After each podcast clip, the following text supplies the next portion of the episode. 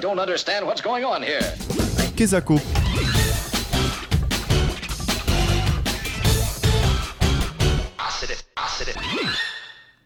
Bonjour à toutes et à tous. Comme vous le savez, on se retrouve presque tous les jeudis pour se poser des questions sur les grandes inventions et aujourd'hui, il est temps de parler musique. Vous avez sûrement croisé au détour d'une rue un de ces personnages bizarres coiffés d'un drôle de casque. Rappelez-vous, il ne manquait que les antennes pour évoquer une autre planète. Mais n'ayez pas peur, ils ont simplement un Walkman. Il y a beaucoup de gens qui me regardent avec, euh, avec un air euh, nouvelle génération du XXe siècle. Enfin, ça les étonne un peu de voir le Walkman, mais moi je m'en fous éperdument. Du moment que je suis bien, c'est le principal. L'image de marque qu'il véhicule est celle de l'action, de la jeunesse et du dynamisme. Le Walkman, euh, c'est, c'est, disons la sensation de pouvoir euh, se dégager de tout ce qui est autour de soi, de pouvoir écouter la musique, euh, s'extérioriser en soi-même, être bien. Bah oui, visiblement, il est bien le monsieur. Alors dis-moi, Corentin, euh, qu'est-ce que c'est le Walkman pour les plus jeunes? Eh bien, le Walkman, à comprendre homme qui marche, c'est le premier baladeur cassette de l'histoire, inventé par l'entreprise japonaise Sony en 1979. Elle va marquer les années 80 par sa popularité. C'est la première fois qu'il est possible de pouvoir écouter de la musique individuellement tout en se déplaçant. Son succès est tel que l'entreprise enregistre en 2009 un total de 220 millions de baladeurs cassettes vendus dans le monde.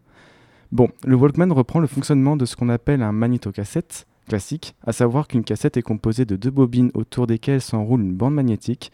Alors lorsque la bande défile devant la tête magnétique du magnétocassette, un flux magnétique se crée, ce qui produit une tension dans la bobine qui, à travers un amplificateur de correcteur qui vient corriger les imperfections du son, est transformé en son par le haut-parleur.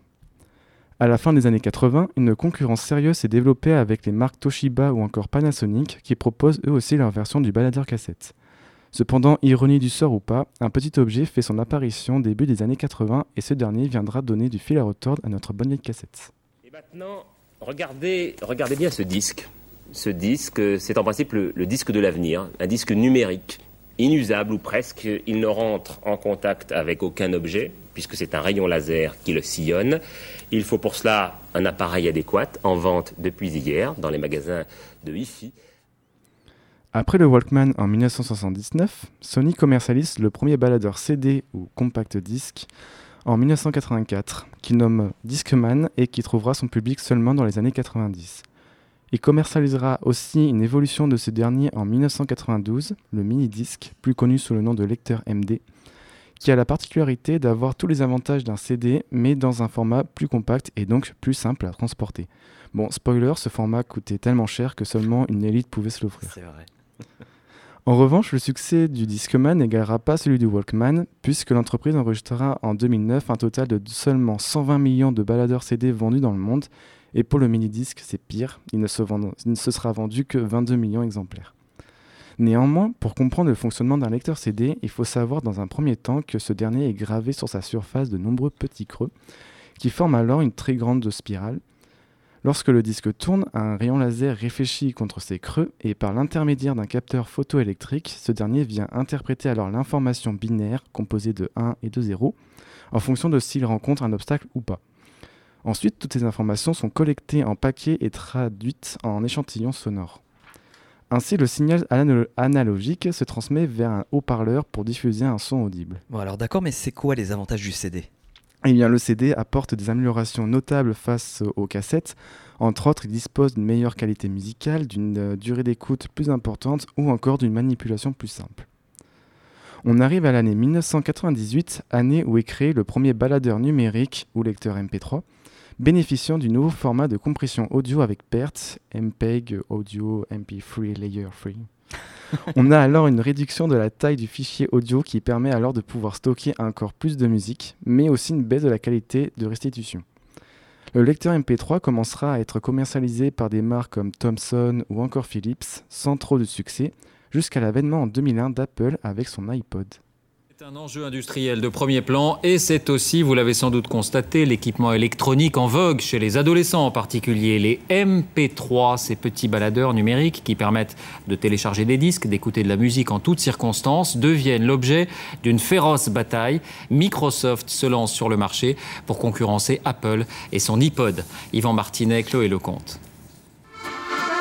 bien calés dans les oreilles, leur accessoire fétiche. Un lecteur MP3, tout petit, mais suffisant pour trimballer des milliers de morceaux avec soi. C'est plus agréable que d'entendre le métro. Vous l'emportez partout avec vous Ah oui, partout avec vous, à la boutique, dans les transports, partout, partout. Vous n'avez pas besoin de transporter à chaque fois vos CD, euh, puis un lecteur CD c'est assez imposant. Apple frappe alors un grand coup avec son iPod au point de faire trembler Bill Gates en commercialisant un lecteur MP3 performant et surtout pratique et esthétique. Son succès est tel que l'entreprise enregistre en 2010 un total de plus de 275 millions d'iPods vendus dans le monde. Et comment il fonctionne alors? Eh bien, bonne question. Les musiques sont stockées dans un disque dur et lorsque nous sélectionnons un fichier, l'appareil l'envoie au contrôleur qui le relie au processeur. Ce dernier vient décompresser le fichier et restitue alors un son numérique. Ce son est transmis à un convertisseur analogique pour que nous puissions entendre le son. Cependant, lorsqu'il est converti, il est à un niveau très bas. C'est donc le rôle de l'amplificateur d'augmenter le niveau sonore. L'intérêt de toutes ces manœuvres est de limiter les risques de détérioration auditive auxquels le son analogique est facilement exposé.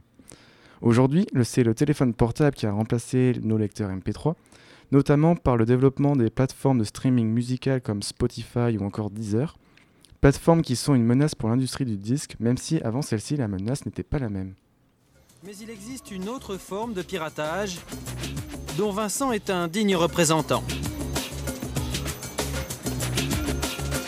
Il prend ses idées dans les magasins traditionnels, mais jamais plus il ne leur achètera un disque. Ça fait longtemps que vous n'avez pas acheté de CD dans un grand magasin comme ça? Euh, ça fait pas mal de temps, et plusieurs mois. Pourquoi? Bah parce que déjà ils sont très très chers et en plus maintenant je peux les télécharger gratuitement sur internet. Malgré que celui-là soit euh, un des moins chers du magasin, euh, ça reste toujours assez cher je trouve. Donc là vous, a- vous allez aller le prendre sur internet chez vous Bah, je vais rentrer à la maison et je pense que celui-là me plaît bien, je pense que je vais aller, me le, je vais aller le télécharger. L'arme de Vincent, le MP3.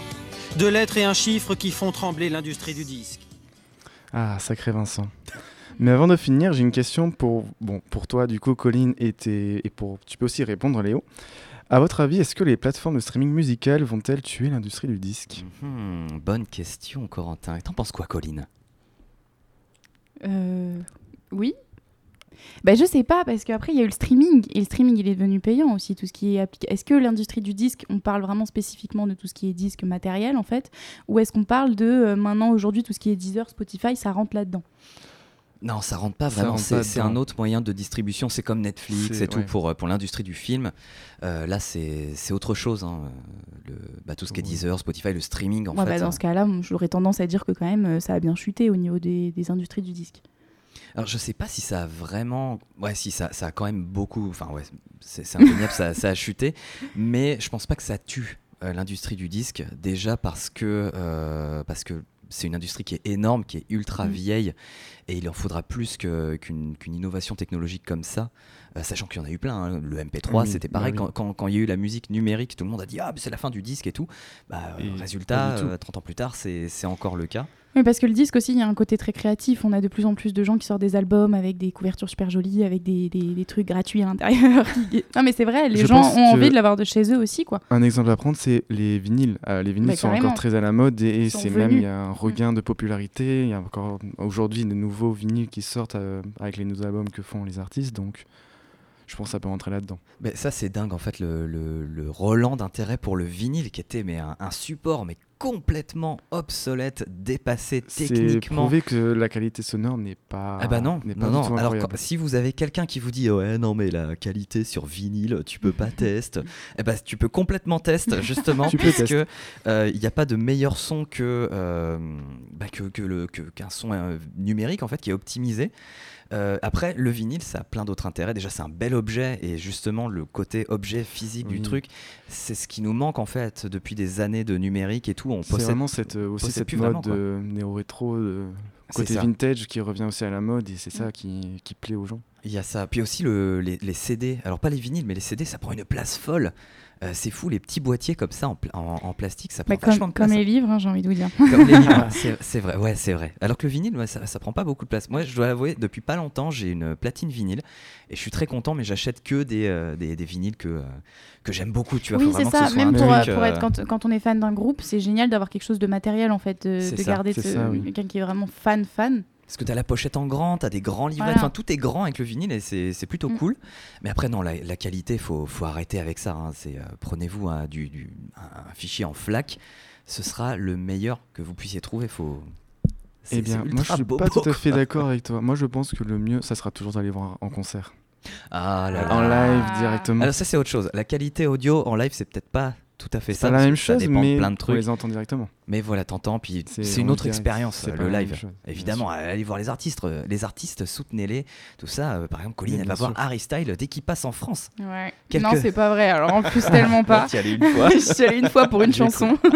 Une chanson, c'est tout Mais oui, celle que tu m'avais mis à la radio l'année dernière. En fait, c'est ma, c'est ma chanson euh, favorite de tous les temps. Mais en soi, Harry Styles, j'aime bien, mais c'était pas, euh, c'était pour la chanson que j'y suis allée. Donc en quand fait. il y a joué, il l'a joué, tu t'es cassé.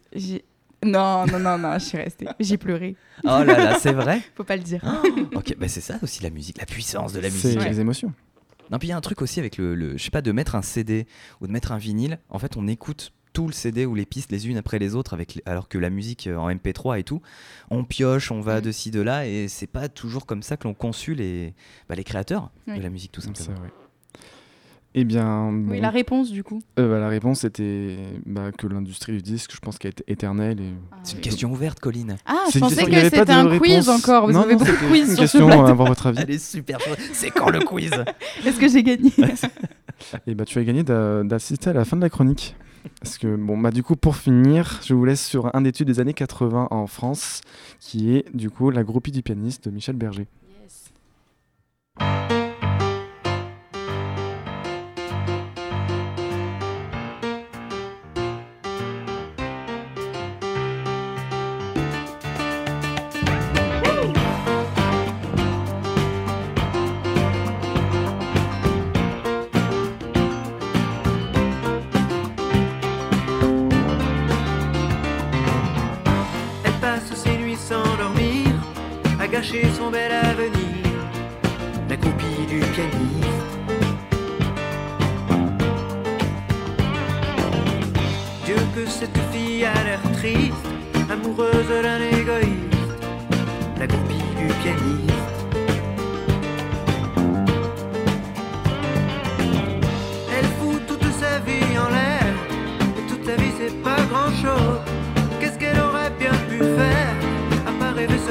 Le soir entre ses draps roses Elle passe sa vie à l'attendre. Pour un mot, pour un geste tendre La groupie du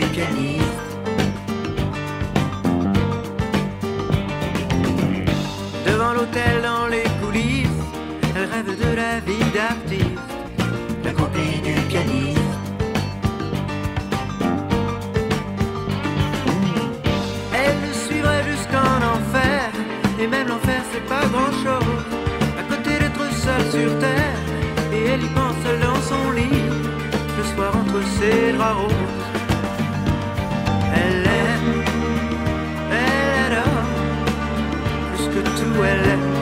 C'est beau comme elle aime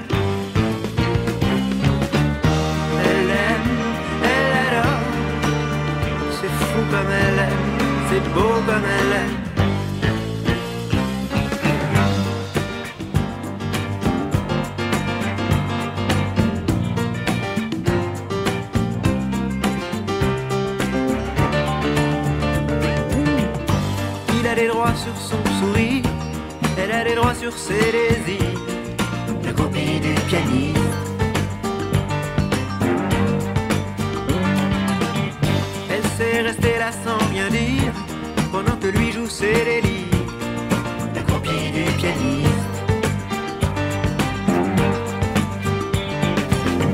Quand le concert est terminé, elle met ses mains sur le clavier en rêvant qu'il va l'emmener passer le reste de sa vie. Simplement à l'écouter, elle sait comprendre sa musique, elle sait oublier qu'elle existe. La copie du pianiste. Prier Dieu que cette fille prend des risques, amoureuse d'un égoïste, la copie du pianiste. Elle fout toute sa vie en l'air, et toute sa vie c'est pas grand chose. Qu'est-ce qu'elle aurait bien pu faire, à part rêver seule dans son lit, le soir entre ses draps roses?